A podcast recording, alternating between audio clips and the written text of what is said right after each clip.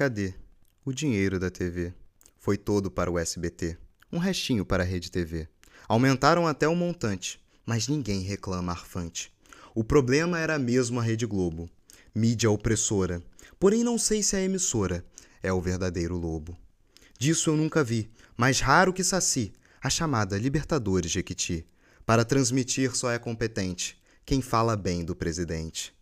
Acabou o monopólio, ou da nossa TV só sobrará o espólio.